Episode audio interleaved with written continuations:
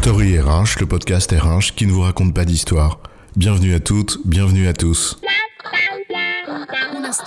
History is made of stories. Dans cet épisode, nous allons nous intéresser à cette expression devenue un tic de langage chez certains professionnels en entreprise, l'ancrage, et nous demander si c'est utile ou pas, en mode pile ou face.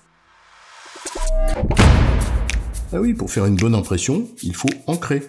Enfin, ancrer, diraient les imprimeurs, mais ce n'est pas de cet ancrage-là dont il s'agit, mais bien euh, celui qui commence, comme tout début, avec un A. Bref, le B à bas. Oui, l'ancrage spirituel. Lever son encre pour voyager léger et mieux accueillir l'autre, dans toute sa différence. Enfin, l'âge du lest, tes préjugés, etc. C'est ça, non? Bah, c'est bien. C'est de l'ouverture d'esprit, non? Ô mort, vieux capitaine, il est temps, levons l'ancre. Ce pays nous ennuie, ô mort, appareillons. Si le ciel et la mer sont noirs comme de l'encre, nos cœurs que tu connais sont remplis de rayons. Écrivait Baudelaire dans Les Fleurs du Mal. Non, mais en fait, c'est pas cet ancrage-là qui invite à dépasser notre inévitable enracinement, multiple et métis par nature, dont il s'agit. En fait, on parle ici de l'ancrage du professionnel. Tu sais, il faut ancrer ça dans le réel, quoi. Bon, c'est une bonne idée Ou pas? L'ancrage, en mode pile ou face, c'est quoi l'histoire?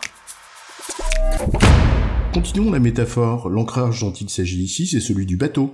À l'image de l'encre qui arrime le bateau au sol à un point fixe. C'est en quelque sorte une image pour affirmer que ce que l'on dit, ce que l'on présente, pense ou propose, eh bien doit être relié au réel. En d'autres termes, un lien avec un point fixe, celui de la Terre.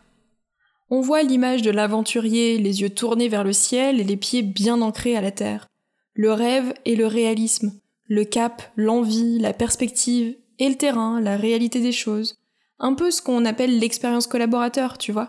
Ce que les gens vivent concrètement. Alors oui, bien sûr qu'il faut s'ancrer dans le réel. Enfin sinon à quoi ça sert? On dessine des grands plans sur la comète, et paf, dans ton pif, le mur du réel dans ta tronche. Eh ben ça passe pas. Tu veux dire un peu comme un technocrate qui a pensé un système théorique idéal qui ne passe pas dans les faits. Précisément parce qu'il n'est pas ancré dans ce réel. Au mieux, il l'a vu de loin, au pire, il est tellement loin qu'il ne sait pas que ça existe. En maçonnerie, un ancrage, c'est ce qui permet d'assurer la fixité d'un ouvrage. On sait qu'il y a des forces, des tractions, des tiraillements, mais on a des points d'ancrage, dont du béton, par exemple. En ce sens, aborder un projet, une transformation, en ayant en permanence à l'esprit la réalité du terrain et des gens qui la vivent, les exigences très concrètes et parfois brutales du business, bien sûr que c'est nécessaire. En vérité, comment pourrait-il en être autrement si l'on a un tant soit peu envie de faire progresser les choses? On veut du concret à la fin, mais ça interdit pas de réfléchir avant, à la condition d'ancrer cette réflexion dans la réalité des choses. Une fois de plus, le débat théorie-pratique est caduque quand on les oppose là où les deux sont éminemment complémentaires. En cela, une abstraction, un propos, un projet, bref, ce qu'on pense, ce qu'on dit, ce qu'on fait, doit évidemment être ancré dans le réel. C'est une évidence. C'est le côté pile. Mais il y a le côté face. Tu sais, tous ces gens qui, pour des raisons aussi diverses que variées, qui survolent les sujets l'un de loin, qui n'entrent pas vraiment dedans. Évidemment, ça demande de travailler, alors ça demande parfois même de sortir de sa zone de confort.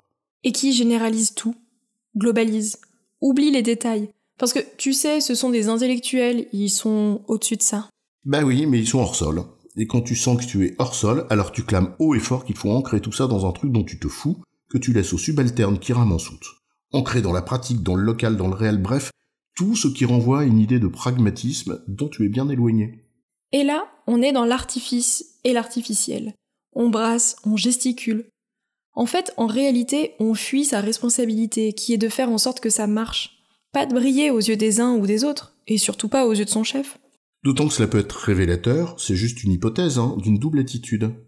C'est peut-être en effet une résurgence du taylorisme, dont on rappelle ici que c'est bien sûr un découpage horizontal de la chaîne de valeur, mais aussi un découpage vertical entre ceux qui pensent ce qu'il faut faire et ceux qui exécutent.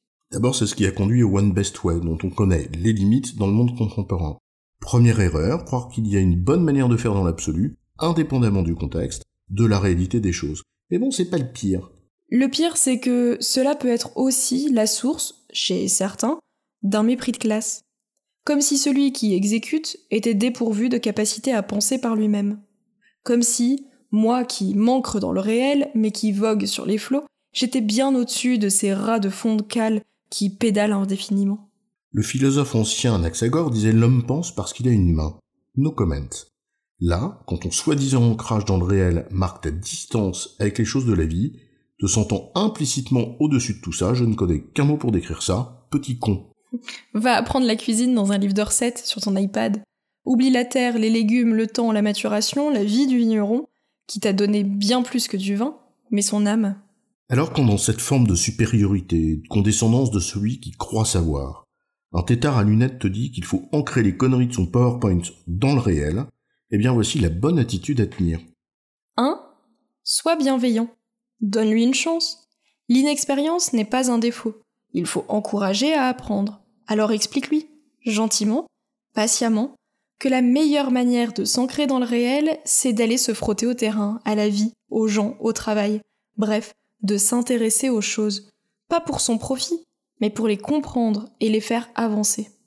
Là, dans l'arbre de décision que tu nommes intelligence artificielle au cas où tu veuilles en faire une start-up green tech pour après, tu n'es pas à l'abri que dans sa toute puissance du petit con qui sait tout, il te regarde poliment en se disant au fin fond de lui-même, quel vieux con. Alors, deux, s'il persiste avec l'aplomb que seuls celles et ceux qui ne savent pas qu'ils croient savent avoir, et qu'il enchaîne sur les 30 slides suivants, dans lesquels il a habilement combiné le Pipotron 5.0 à sa maîtrise hors pair des smart art, ben, fous-le dehors. C'est le côté face. En résumé, si affirmer qu'il faut s'ancrer dans le réel est bien sûr une évidence, tant on ne peut raisonnablement pas espérer que des dessins hors sol puissent produire des effets concrets, attention à ce que ce ne soit pas un maquillage de surface, pour masquer au mieux une méconnaissance des sujets, au pire, un mépris de ceux qui les vivent. J'ai bon, chef? Oui, tu as bon, mais on ne va pas en faire toute une histoire. Story RH, le podcast RH qui ne vous raconte pas d'histoire. Retrouvez tous les épisodes sur storyrh.fr.